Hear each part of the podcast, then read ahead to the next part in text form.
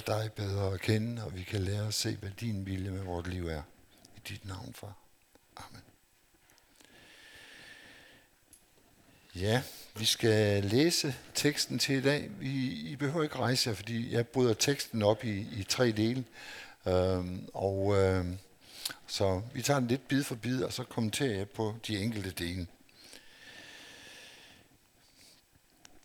På den tid tog Jesus til ord og sagde, jeg priser dig, far, himlens og jordens herre, fordi du har skjult dette for vise og forstandige, og åbenbart det for umyndige.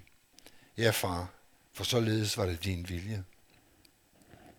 I de første tre vers her er, er teksten fra Matthæus 11 øh, til i dag, fem, versen 25 til 30.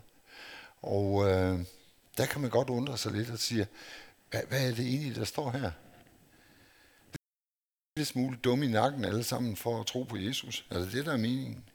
Han har skjult det, og hvad det er, skal vi komme tilbage til, men han har skjult det, evangeliet, for de vise og forstandige. Så det er kun vi umyndige, der falder en brik af det hele. Og der skal man se den kontekst, som, som det her bliver sagt ind i. Jesus har lige udtaget de her tre V-råb over byerne i Galilea, øh, hvor det her foregår. Chorazim, Bethsaida og, og Capernaum er, er, har Jesus øh, fordømt, fordi de ikke tog imod hans budskab. Og der, øh, lige efter det, der kommer han så med den tekst her, og det er det samme i parallelteksten over i Lukas 10. Der er også nøjagtigt den samme fordømmelse af de her byer, og så øh, kommer øh, den, den øh, tekst, vi har her. Og der er ingen tvivl om, at den kamp, Jesus han kæmpede, da han gik her i Galilea, i det hele taget i hele Israel, det var kampen mod den lov, ikke mod loven selv, men den forvaltning af loven, som farisæer og skriftkloge og sadukærer havde. Hvor de lagde vægt på den her lov, du skal overholde loven, så du vinder noget for Gud. Det kan du kun gøre ved at gøre, som Gud har sagt. Det er ret banal logik, men det er en logik, som Jesus bryder. Og der går han hen her og siger, jamen de forstandige, de vise, forstår ikke mit budskab. Men den, der tager imod mit budskab med åbne hjerter, dem kan jeg komme ind til. Det skal ikke igennem forstanden, men det ryger ind i hjertet, fordi man tager imod det, Jesus siger. Så derfor så er det de umyndige, dem der ikke bliver regnet noget, dem der ikke er vise i verdens øjne, øh, det bliver åbenbaret for. Sådan er det Guds vilje. Og så kan man så sige, jamen, er det ikke lidt stødende? Er der nogen, der bliver udvalgt til at blive frelst, de umyndige, og så er der altså nogen, som Gud på forhånd har lukket evangeliet for. Og det her det er altså noget af et paradoks. Fordi på den ene side, så må vi have, har vi nogle klare ord, der siger noget om, altså at det her evangeliet er ikke for nogle bestemte mennesker. Men betyder det, at Gud ikke ønsker, at de skal frelses? Nej, det gør det ikke. Gud han ønsker, at alle mennesker skal frelses. Det er det, vi plejer at kalde hans egentlige vilje. Det er Guds største ønske. Den anden side, det er så, at der er nogen, der selv lukker deres hjerte for Jesus. Det ser vi i dag, og det så Jesus også, dengang han gik her på jorden. Og vi kan kun forklare det med et paradoks, der siger, at hvis vi bliver troende, hvis vi kommer til at tro på Jesus, så er det Guds fortjeneste. Det er Gud, der, der har gjort det. Det er ham, der har givet os. Det er en gave, at vi kan tro. For det magter vi ikke i os selv. Og på den anden side, hvis mennesker fornægter Jesus, hvis de ikke ønsker at tage imod ham, så er det deres eget ansvar. Så det er et paradoks, hvor logikken ikke helt kan dække, men vores hjerter og vores forståelse af, hvem Jesus er og hvad han har sagt, siger os, sådan må det være. Det er Guds vilje. Den dobbelte vilje, at han ønsker, at alle skal frelses, men samtidig også, at han ved, at der er mennesker, der lukker deres hjerte for evangeliet. Vi prøver at læse det næste uh, lille afsnit her. Alt har min far overgivet mig, og ingen kender synden undtagen faren, og ingen kender faren undtagen sønnen, og den, som synden vil åbenbare ham for. Her er et højdepunkt i, i hele Matteus evangeliet faktisk, hvor Jesus erklærer, at han er et med faren. Han er et med Gud selv, der har skabt himmel og jord. Det er her skillelinjen går. Det er her jøderne ikke længere, eller de fleste af jøderne ikke kunne følge Jesus. Det var her, de afviste ham, fordi det her er bespotteligt, at et menneske står og siger, jeg og faderen, vi er et. Og det her udtryk, vi kender, ingen kender sønnen undtagen faderen, og ingen kender faderen undtagen sønnen. Det her udtryk kender, det kender vi jo fra Gamle Testamente i mødet mellem en mand og en kvinde i kærlighed. De kender hinanden, de bliver et kød. Så dyb er den her forståelse af det, at Jesus ikke er skabt, men han er født. Jesus er ikke en skabning som engle eller os eller universet. Men Jesus er født ud af Gud selv. Gud er Gud. Så Jesus han, han går virkelig ind her, direkte ind til kernen af det budskab, han kommer med. Og det er alt, han taler om her. Det er dette, vi taler om i forrige afsnit. Det er både budskabet, det er evangeliet, men det er også formidlingen af evangeliet. I teksten lige før her, øh, der, der taler Jesus om øh, Johannes Døberen, og hvordan de ikke tog imod ham, og hans formidling af budskabet om, hvem Jesus var. Så det er både formidlingen, alt det her, det er både budskabet, men det er også den formidling, der sker af budskabet. Den har Jesus fået i sine hænder. Og Jesus har samtidig også erklæret, at han vil åbenbare, hvem Gud i virkeligheden er. Man kan godt, og nogen har også samtidig talt om, at Gamle Testamentet, at der er sådan en vred Gud. Det er sådan en blodig, vred Gud, som, som slår ihjel til højre og venstre, og som straffer, og som ikke lader sig formille. Og der er det, Jesus kommer som Guds tolk, der siger, nej, det er ikke Guds ønske at slå ihjel. Det er ikke Guds ønske at straffe. Guds ønske er, at alle mennesker skal komme til ham. Så vil han vise noget. Så vil han tilgive. Så når Jesus kommer og bliver Guds tolk for os, så vi kan forstå, hvem Gud er, så vil han samtidig kunne åbenbare det for os, sådan så vi også vil kunne tage imod det. Og så kommer den sidste del her af, af teksten til i dag. Kom til mig, alle I, som slider jer trætte og bærer tunge byrder, og jeg vil give jer hvile. Tag mit ord på jer, og lær af mig, for jeg er sagt modig og ydmyg af hjertet, så skal I finde hvile for jeres sjæle. For mit å er godt, og min byrde er let. Det lyder godt. Nogle gange, så for virkelig at forstå en tekst, så skal man faktisk læse, hvad der ikke står. Der står ikke, kom hid til mig, så vil I slippe for sygdom. Der står ikke, kom hid til mig, så vil I få en dejlig kone.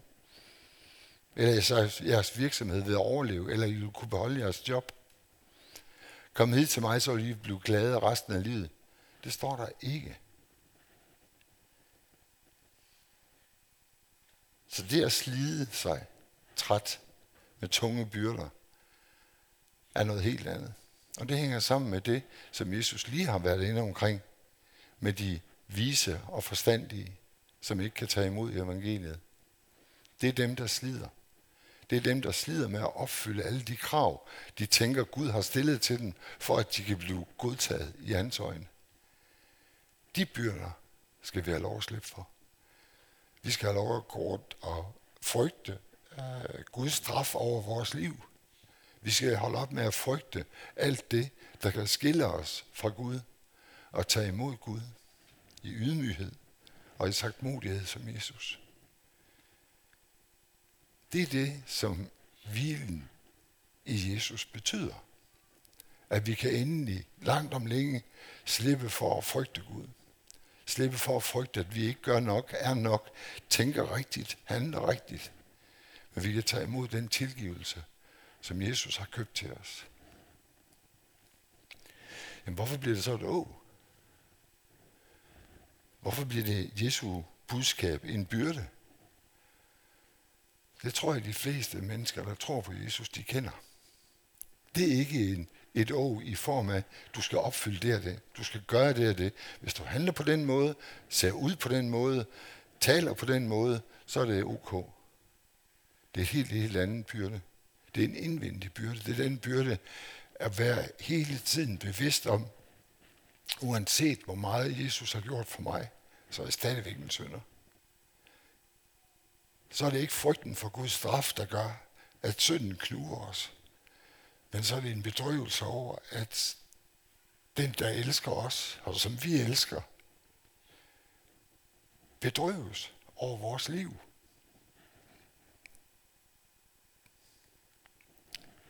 Men ået er godt, og byrden er let.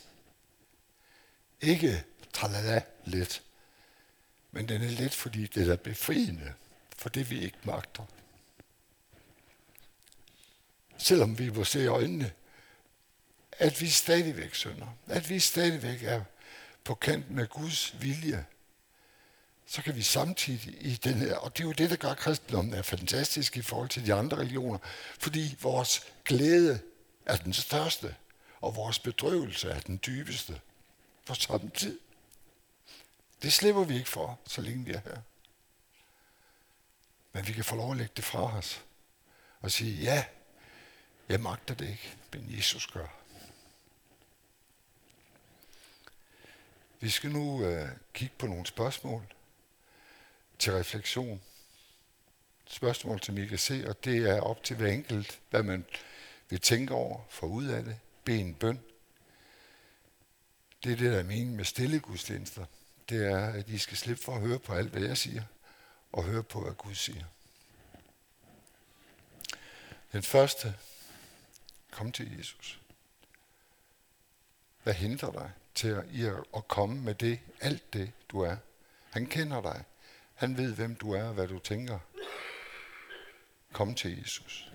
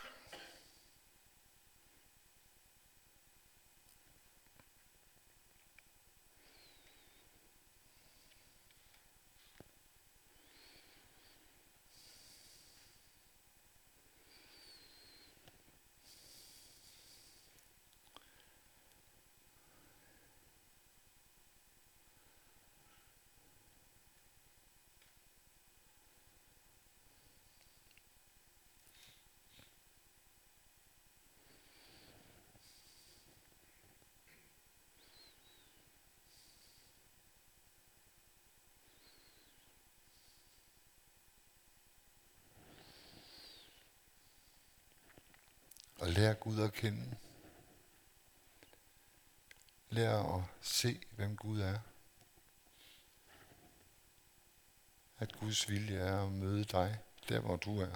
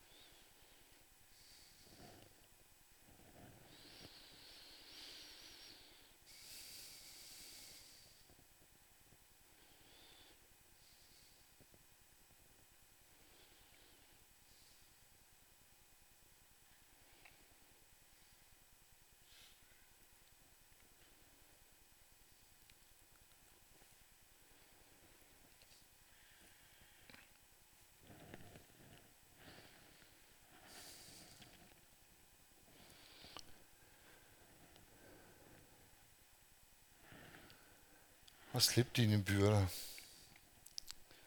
Slip din dårlige samvittighed, din følelse af skam, af skyld, af nederlag. Og tag imod den tilgivelse, Jesus har købt dig.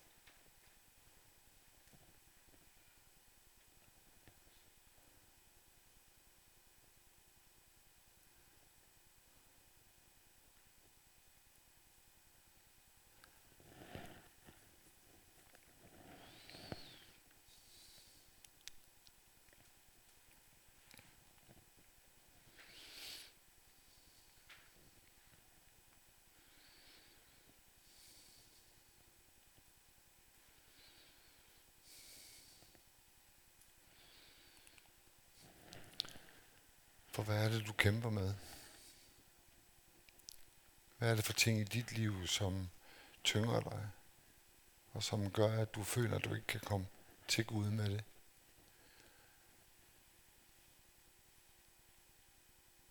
Og lad os ånden også i det, du kæmper med.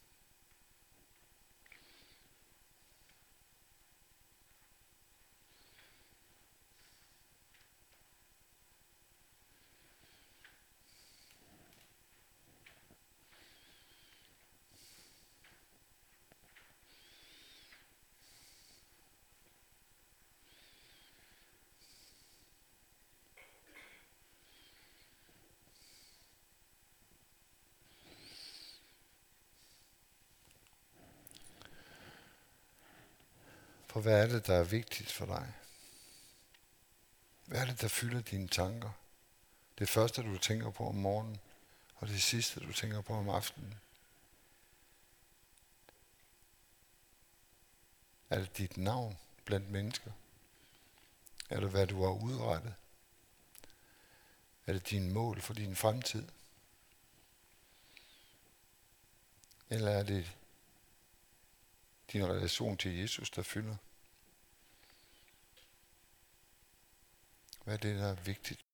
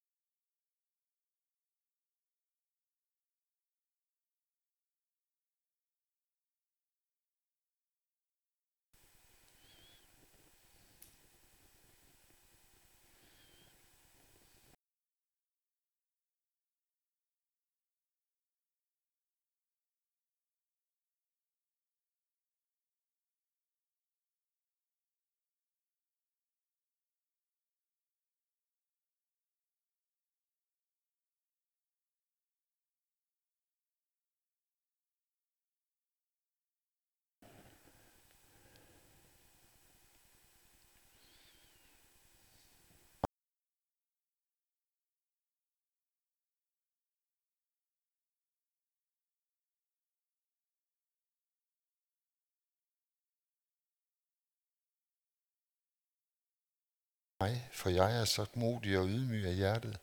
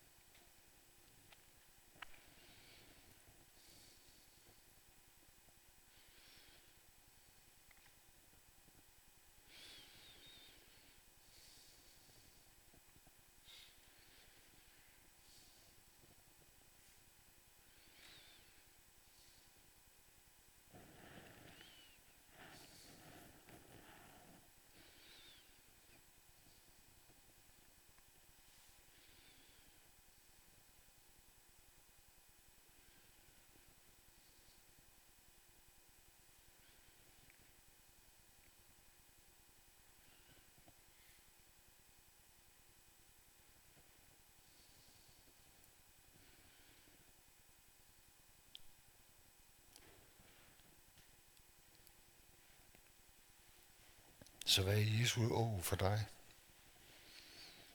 Hvad er Jesu byrde? Er det en glæde?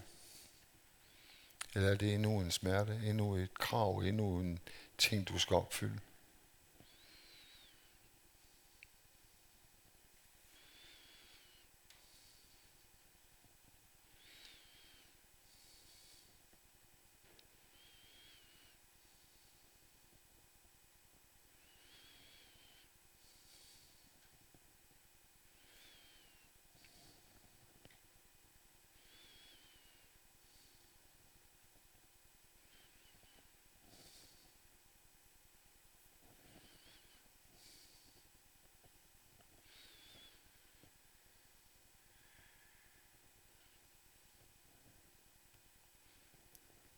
For Jesus kender dit liv.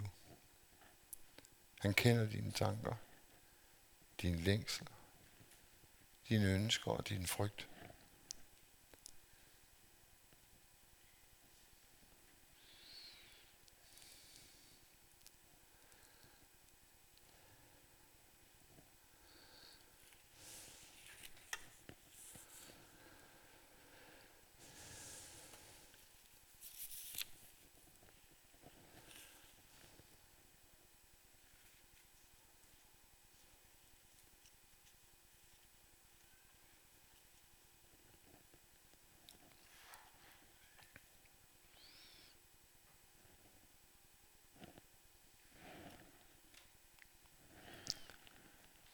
Tak for din nåde, Herre Jesus. Skal vi bede sammen? Herre, tak for, at du har skænket os dit ord, så vi kan få indsigt i dig og din syn på os og mennesker omkring os. Tak for, at du har givet os vores talenter og gaver, som vi skal bruge, som du har tænkt dig. Tak, at du altid giver os i rette tid, og mere end vi selv forstår og beder om. Herre, vi bekender for dig, at vi ofte vender os bort fra dig og bliver optaget af vores eget og alt det, der fanger vores øjne. Herre, tilgiv os vores hårde hjerter mod alle, der har behov for vores gerninger og din tilgivelse. Herre, giv at det alle vores ord, vi har modtaget i dag, gør, at vi forvalter dine gaver med omhu og kærlighed med de mennesker, som vi færdes blandt. Herre, giv os at se alle mennesker med dine øjne, så vi ikke gør din gerning til vores fortjeneste, men modtager uforskyldt af din hånd og giver videre til andre med den samme kærlighed, som du har vist os. Herre, gør os overvågne, så vi ikke synker hen i ligegyldighed og dogenskab, men dagligt er bevidste om vores opgaver og vores gaver. Giv os hjerter til at nå vores medmennesker med. Giv os taknemmelighed mod dig og ikke glemme den store skyld, som du har udslettet for Jesus skyld. Herre, du ser, at din skabning er faret vild, langt bort fra dig, og vi beder dig om ikke at glemme den pagt. Men bliv ved med at række ud og fagne hver eneste menneske, som søger dig. Far, du ser, hvor meget materialisme og egoisme følger i samfundet i dag. Send os en ny vækkelse over Danmark, som sætter hjerter i brand for dig og for din sag så der bliver tro i mennesker og retfærdighed i samfundet. Tak far, at du ikke vil, at noget mennesker skal kastes bort fra dig og gå fortabt, men at du stadig opsøger og frelser vi mennesker. Far, vis os din sti i blandt os. Amen.